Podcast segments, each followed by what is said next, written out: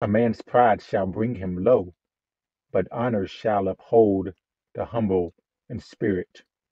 It's really amazing when you look around at the world at how prideful people are. We're almost in 2022 now. And just the way that people act, the way they speak, and usually, as we do or have done before with this ministry, we look at what people post online because even though people have this need to be famous, they want to be seen, they want to be known, they want to be celebrated, they want to collect the likes and shares and subscriptions. Even with that need or desire, there's still a kind of anonymity. I think the word is you feel kind of anonymous online when you're posting all this stuff. Even though people are looking right at your face, you want them to know who you are. You want them to hear your voice or see your talent or whatever, hear your opinion and agree with it on some level. Even if not agree, you want them to interact with you. You still have a sense of you're kind of hidden behind that keyboard and screen as you're putting that out there. There's a kind of barrier there. And so a lot of times your true self will come out because people are not looking right at you. You'll say and do things that you might not do if people were looking you in the eye face to face, which is why the internet, the interweb, being online, social media, all of that, all of that is, or it can be very dangerous because you don't have a you don't have a proper filter sometimes, and that's where a lot of the pride comes in. You feel like you've got some kind of superpower, and again, like like I say, that's why we use online postings a lot or what people put on there because it really opens a window into how people are thinking or believing or, or feeling. People really want to be cele- celebrated. People are really acting as if they're quote unquote being themselves when sometimes being yourself is totally wrong. It's totally wicked. It's totally going against God and what God wants for you. Now, again, we use the Bible as our standard, as our filter, as our sunglasses of how we look at the world and how we want to be. And some people are, are even going to have a form of godliness. And that's where, and I want to go back to this later, God willing, in a really deep way. That's why you see people always mixing the image of the cross in with their filth, with their evil, their wicked works that they're doing. They're always going to put the cross in there in the form of a tattoo or a necklace or some kind of imagery on their wall or whatever, on their car, on their property. They always want to mix that in. They always, it's a way of mixing the Lord Jesus Christ in with their selfishness and their pride. But all over the Bible, God is telling us, that is Jesus, the Word, is telling us things like you'll see in Proverbs chapter 11 when pride cometh, then cometh shame. But with the lowly is wisdom. What the world, that's totally against what the world wants. And when I say world, I'm talking about the people in the world, and right now at least. They don't want to be lowly. They don't want to be ho- humble. That's weakness to them. But meekness, as Jesus Christ will exemplify it or give you an example of, it's not necessarily weakness. Meekness is strength under control. It's having a control over your spirit. Remember, the Bible tells us that if a man can control his spirit, he's stronger than someone who can take over a whole city. But that doesn't make sense to worldly people. That doesn't make sense to people who are, to be plain, they're following the devil. That's weakness to them. No, they want to take over. They want to be heard. They want to be celebrated. They want to be honored. They want to be paid in some way. And so somebody who comes along and says, hey, Jesus is king and Lord over everything, but he was always giving glory to the Father in heaven, even though he knows he's equal to the Father in heaven.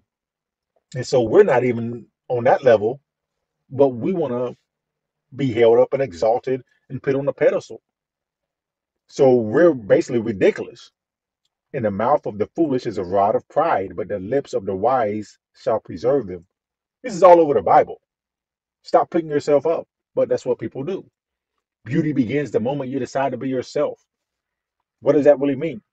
What if being yourself is not a good thing?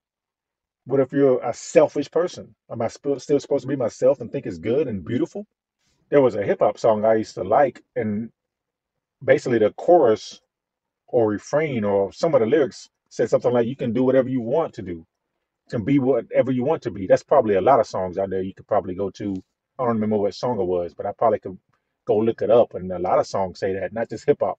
Most pop songs are going to talk about that. In fact, a lot of Christian songs or professing Christian songs, some of these are not really giving the example or the character of Christ. They're celebrating the person that's singing more than they're celebrating the Lord, especially most modern gospel or worship songs, praise songs. That's a whole other conversation. But most songs that we're singing today, which is kind of where the, a division in the church comes, they don't want to sing old hymns. They want to sing new worship and praise songs. But a lot of the new songs, not all of them, but a, a large percentage of them, they're not time tested. I'm not saying all the old hymns are all good, but a lot of them are tested where you can see that they're glorifying the Lord, not the person that's singing and it's supposed to be glorifying the Lord. When a lot of the new songs, they're glorifying the person that's out there in the congregation. They're glorifying the flesh. And even how much more so when it comes to popular songs, hip hop songs, rap songs, rock songs, folk songs, country songs, whatever it is, all the genres. I always say the, the whole division of genres is really just an illusion. These are all pop songs, popular songs, which means they're appealing to the flesh, they're prideful, they don't want to be humble. I even saw some quote online somewhere where it was saying that pride is powerful because it unites. Yeah, it sure does unite. People like pride. They're prideful people. We are prideful people. The, the only thing is that some of us recognize that and we try to go against it. We want to subject our flesh. We want to put it down and look to spiritual things, eternal things, not carnal, limited things that are going to perish. So pride does unite because a lot of people are prideful. It's going to unite them against the Lord, basically, at the end of this thing.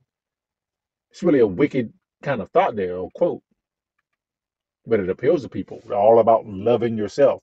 I love me some me. I think that was that football player. That was a famous quote he had. I love me some me. I love me some me. A lot of people thought that was really funny. It is funny, but it's sad because a lot of people feel that way. They love themselves. We all love ourselves, to be honest. But the Bible is talks about the Bible is talking about that we should look to others as being higher or better than ourselves. I remember it was this is a preacher that was saying this. He was kind of mocking that verse and saying nobody really feels like that. Well, that's true that nobody feels like that, really, but that is supposed to be our goal. Care about other people more than we care about ourselves. It's not easy and it's never going to be easy, but that's supposed to be our goal. Yeah, of course you love yourself from you. Of course everybody's going to talk about hey, you got to take care of yourself because no one else is going to take care of yourself and you can't take care of anybody else. You can't even love the Lord unless you take care of yourself and love yourself first. There is some truth to that, but everybody's always going to take it too far. We always talk about that in this ministry. You can take something that's that's a true concept or a thought and take it too far. Like me as a father and a husband, I've got to make sure I eat right, exercise, get some proper rest, keep my mind right, keep my spirit right in order to take care of my wife and my children. So there's some truth there. I got to take care of myself. Otherwise, I can't really take care of them. But really, at the bottom of it, I do that so I can take care of them. So I'm really looking to them. I'm, I'm doing well for myself so that I can do well for them. It's not all about just taking care of myself, which is what most people are going to take out of that. Second Timothy chapter three is really famous passage there. Men shall be lovers of their own selves. Talking about the last days when perilous times shall come. Are we not there? Perilous times, dangerous times. Are men and women, are men and women lovers of their own selves in this time? Yes, we are. There's no doubt about it. And again, that's the message that we keep getting from every direction. Social media, popular media, the person that's next to you. Just the, the way people drive, you can tell that we're lovers of our own selves. It comes out in our actions. It comes out in the impatience that we have when we're waiting in line somewhere. That's a long list or passage there in Second Timothy chapter 3. But that's the first part of it. Men shall be lovers of their own selves. But the whole rest of that comes out of that one phrase. Covetous, boasters, proud, blasphemers, disobedient to parents, unthankful, unholy, without natural affection, truce breakers, false accusers, incontinent, fierce, despisers of those that are good, traitors, heady, high minded, lovers of pleasures more than lovers of God. All of that comes because you love yourself and you think that you deserve a happy ending because you've been through things that you don't deserve. You think you're a good person. Most people think that now. Pretty much everybody does. But all of us really deserve hell. All of us really deserve a lot of punishment. And all of us have hurt people, other people. So we've all been hurt. We don't deserve this. We don't deserve to be the. Yes, you do. Yes, I do. And once you come to the Lord and with that kind of heart, there's going to be a good work that's going to be done in you because you're going to understand you ain't good. I'm not good outside of Christ. And all this stuff where people are loving themselves, taking care of themselves, just want to be themselves. And it's so and it's so good to do that. It's kind of a form of godliness. You're going to have a form of godliness, but you're going to deny the power thereof. That is Jesus Christ. The Bible tells those of us who are believers to turn away from people who are lovers of their own selves and display all the other things that are in that list there in Second Timothy chapter 3. Because those are the people who are going to creep into houses and lead captive silly women laden with sins. They're going to trick other people. Basically, they're going to be in sin and they